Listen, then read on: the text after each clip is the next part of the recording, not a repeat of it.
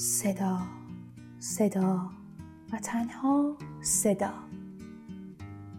صدای خواهش شفاف آب به جاری شدن، صدای ریزش نور ستاره بر جدار مادگی خاک، صدای انعقاد نطفه معنا بست ذهن مشترک عشق.